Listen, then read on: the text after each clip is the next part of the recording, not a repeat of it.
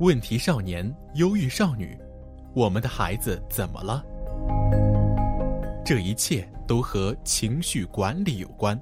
孩子的情绪，你读懂了吗？你在乎吗？别以为一次流泪无足轻重，别认为他们可以自行成功。解读孩子的情绪密码，从这本书开始。孩子，你的情绪，我在乎。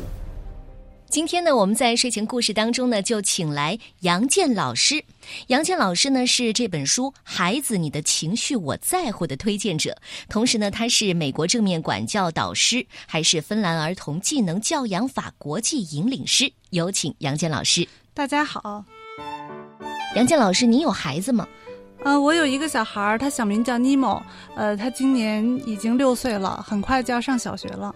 哦，六岁的孩子，其实我们说两岁、四岁、六岁的孩子都是这个孩子的情绪不稳定期。呃，您现在是不是正在经历这个不稳定期？没错，呃，知道这么大的孩子，在他受到他大脑发育的呃影响，他这时候的呃前额叶皮质还没有发育好，然后他管理情绪的那一块功能还比较弱。呃，所以和所有的家长都一样，我也遇到很多关于情绪的困扰。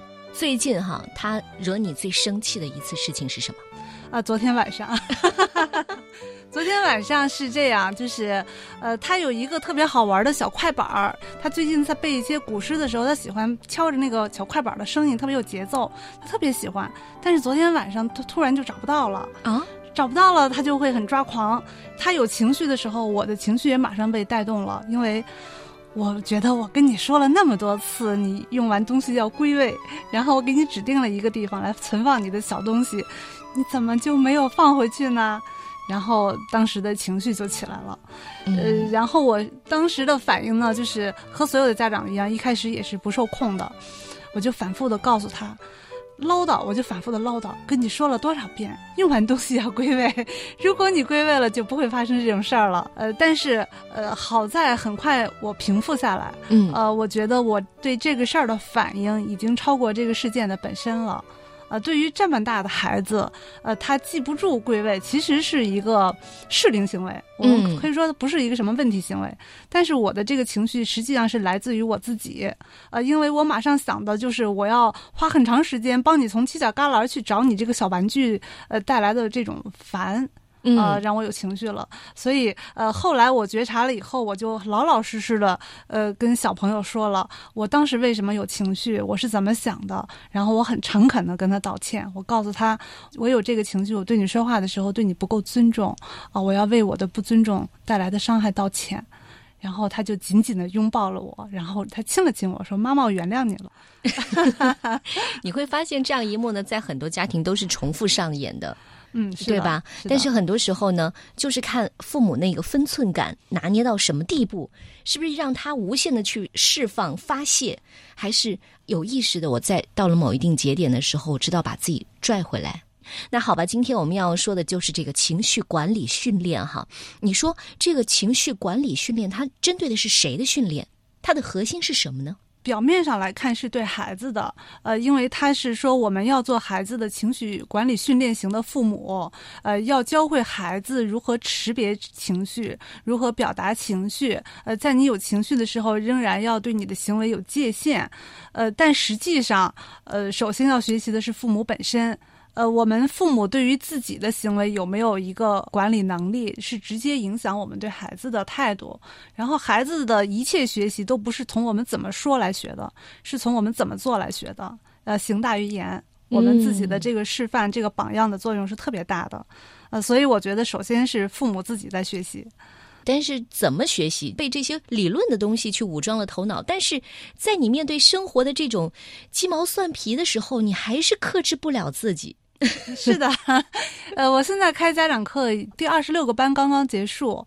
呃，其实家长普遍的一个反应就是，他们学了很多的方法和工具，呃，在课堂上都觉得特别特别有用，啊，就觉得呀，豁然开朗，原来还可以这样。但是回家面对一个真实的孩子，就是经常被情绪所困。呃，在理智的时候，我们都知道我们养育孩子的长期目标是什么。但是经常是因为被自己的情绪口所困，在那一个瞬间，他只想赢了孩子，他想不起来我如何赢得孩子和我的合作，啊，所以这个是困扰很多很多父母的呃核心问题。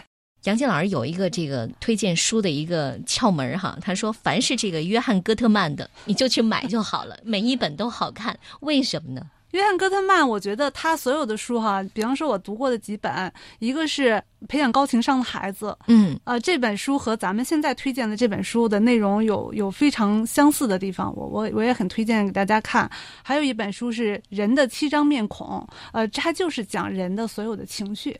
啊，七种非常典型的情绪，呃，还有一本书是呃《幸福的婚姻》。呃，《幸福的婚姻》虽然表面是上是在看待婚姻的，但是它里面有大量的关于我们情绪的这个解读。在正面管教，我们说所有的问题都是关系的问题啊，但是在这个关系的问题当中的情绪是占了非常大的比重。所以我觉得他所有的书对于这个呃情绪的解读和处理都非常的经典。呃，所以我就告诉大家，你只要拿约翰·戈特曼名字去搜书吧，本本经典。问题少年、忧郁少女，我们的孩子怎么了？这一切都和情绪管理有关。孩子的情绪，你读懂了吗？你在乎吗？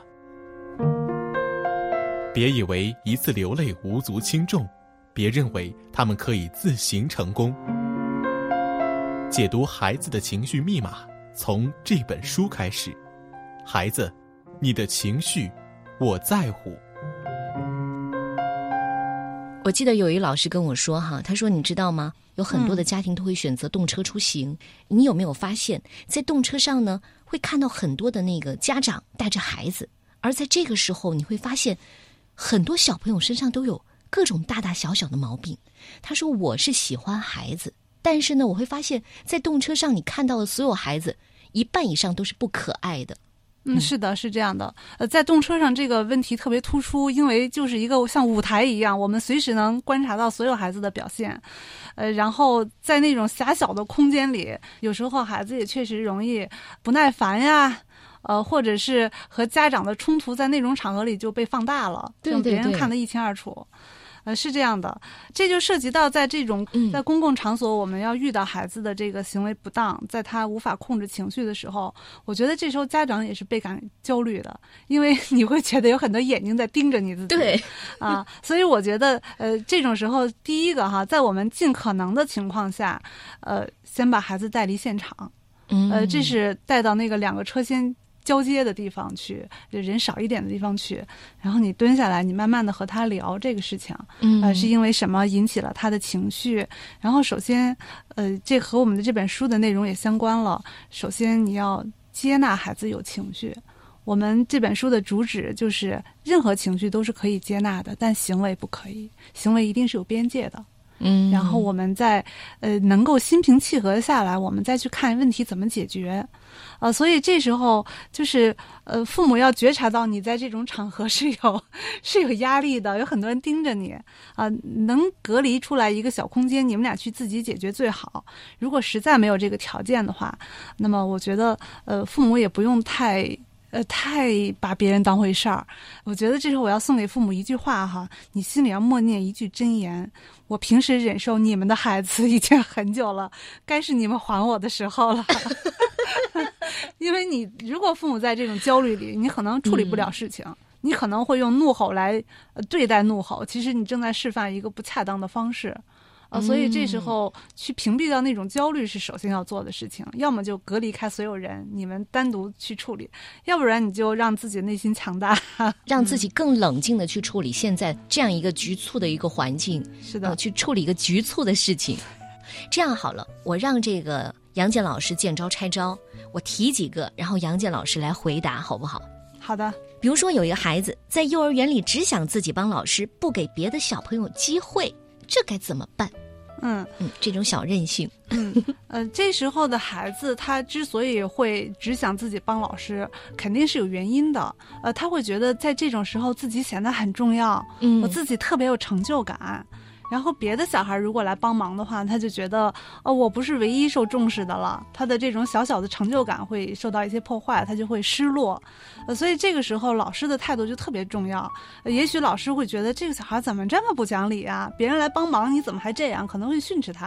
啊，这种时候孩子肯定会情绪会级别会上升，啊，他会觉得你们都不理解我，看不见我，他会觉得莫名其妙，然后就就就会让这个事情就会扩大化。但是如果老师呃能够看到孩子的这种心理，我们说所有的情绪其实他都是来送信的，他像一个一个小信使，哎，哎，他是来送信的，他就告诉你，哎，你有一个很重要的需求没有满足，所以你会升起来一个小情绪，啊，那现在老师就要看到这个小孩儿，你是什么小需求没有满足呀？哦，那你现在特别希望能给老师帮忙，你觉得给老师帮忙的时候特别有成就感，你觉得自己很重要，所以你特别喜欢这种感受，是不是呀？他可以去问一下孩子。孩子这时候就觉得，哎呦，我被老师看见了，我就是这么想的。那么别的小孩来帮忙的时候，你就觉得他碍事儿了，你觉得有点挫败，有点小委屈，是不是呀？这时候孩子觉得，哎呦，老师一看到我是这么想的，就是这么回事儿啊。当他的情绪被老师命名说出来以后，呃，他的情绪级别就一定会下降。这也是我们这本书里面反复提到的。他就说我们的呃人类的大脑的结构，这是和我们人类大脑结构有关联的。首先，我们有一个呃叫做。呃，杏仁核的区域，那个区域是我们呃管理情绪的。那么，如果启动了前额叶皮层，就是我们的理性大脑。这个前额叶皮层一旦被启动的时候，杏仁核就一定会被抑制，它的情绪级别就下降了。所以，这个这本书通篇在讲我们如何管理孩子的情绪的时候，呃，都是帮助孩子启动他的前额叶皮质。哎，怎么启动呢？给情绪命名，给情绪命名，在心理学上就叫共情。当你给他。命名前额叶皮质一启动，它的杏仁核管理情绪的地方的级别就下降了，所以是非常有效的方法。就是我被接纳了，我被尊重了。是的，嗯，我也可以做出让步，同时我被看到了，我被老师看到了，真正的我是怎样的？嗯嗯，这本书其实真的不只是父母哈应该读一读，我觉得作为老师也应该读一读。嗯，是。接下来还有一个难题哈，这个孩子参加比赛，明明上去唱歌唱的不太好。但是下来之后，开始掉眼泪了，然后爸爸这个时候说了：“哎，我觉得你很好啊，你为什么觉得自己不好呢？”我说：“你先安静。”我说：“孩子他自己觉得不好，因为可能场下有一些喝倒彩的这样一些现象，让他在舞台上捕捉到了，他觉得自己不好。这个时候他就说了：‘爸爸，你能不说话吗？’哎呀，可是这个父权严重的父亲就跳起来说了：‘哎。’”儿子，你不能这样接受掌声，你也能接受别人的嘲笑。嗯，可是很多时候孩子年龄还小，他没有在这个时候能把自己的这种积极的情绪调动起来，或者消极的情绪压抑下去，他还做不到。是的，是的，嗯嗯，所以这个时候啊，仍然是呃要看到孩子的情绪，这点特别的重要。我们中国有句古话叫“通情达理”，呃，其实它是有顺序的，一定是先通情，再达理。嗯嗯，情不通则理不达，所以你刚才说的这个例子，这个父亲的这种做法，让孩子觉得自己的感受完全被否定了。我就是觉得我挺糟糕的呀，你为什么说我好呢？盲目的赞扬，是的。然后你觉得我应该怎么样？我知道我应该接受，但是我接受不了。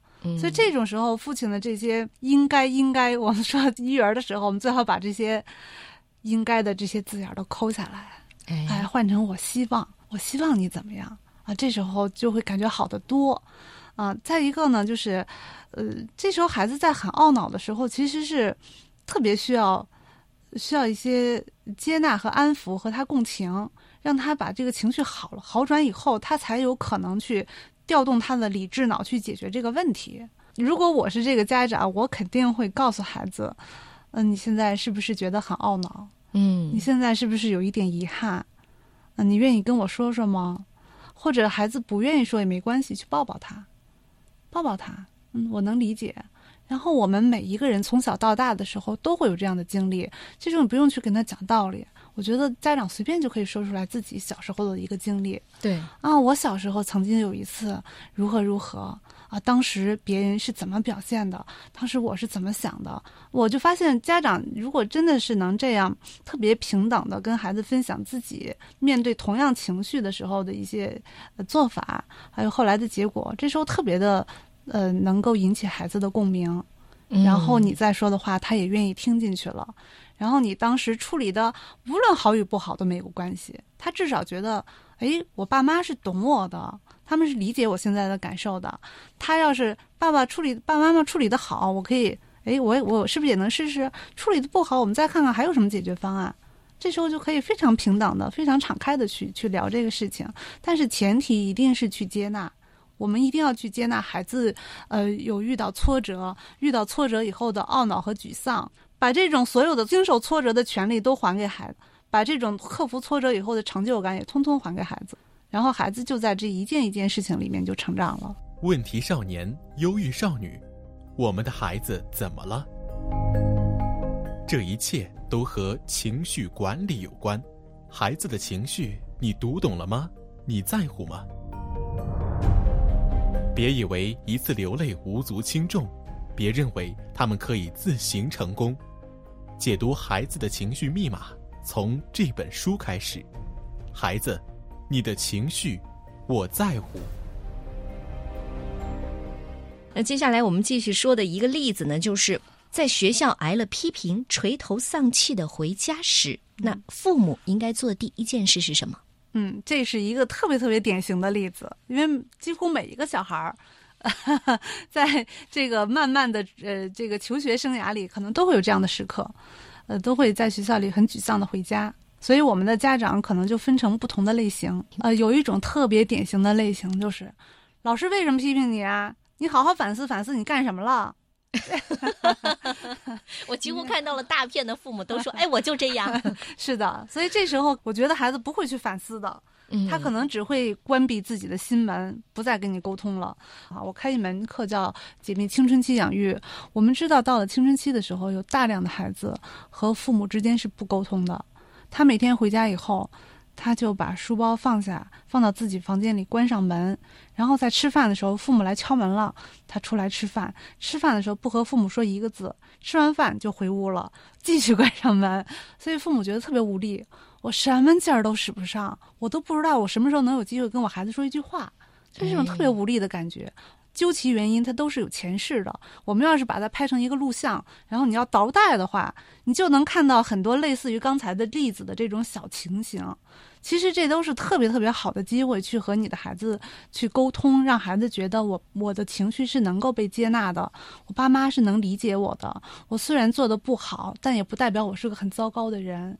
他才能够在这个大本营里去休养生息，才能继续，才有可能去面对外面的各种压力，才能做得更好。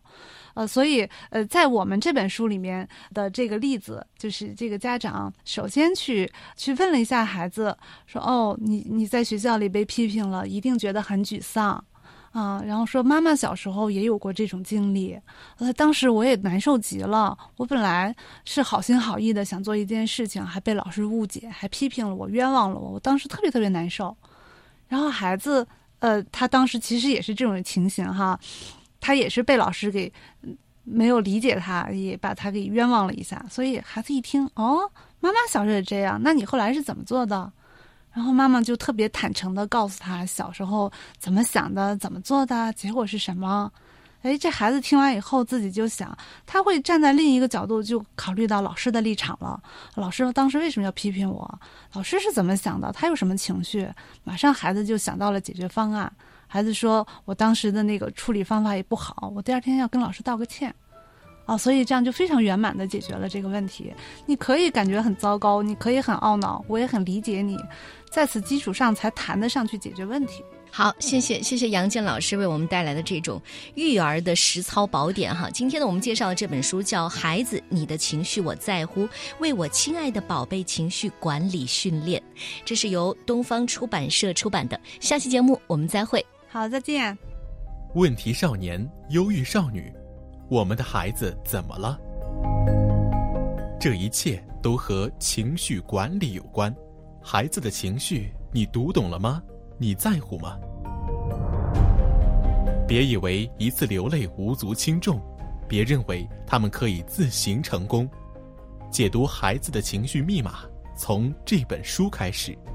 孩子，你的情绪，我在乎。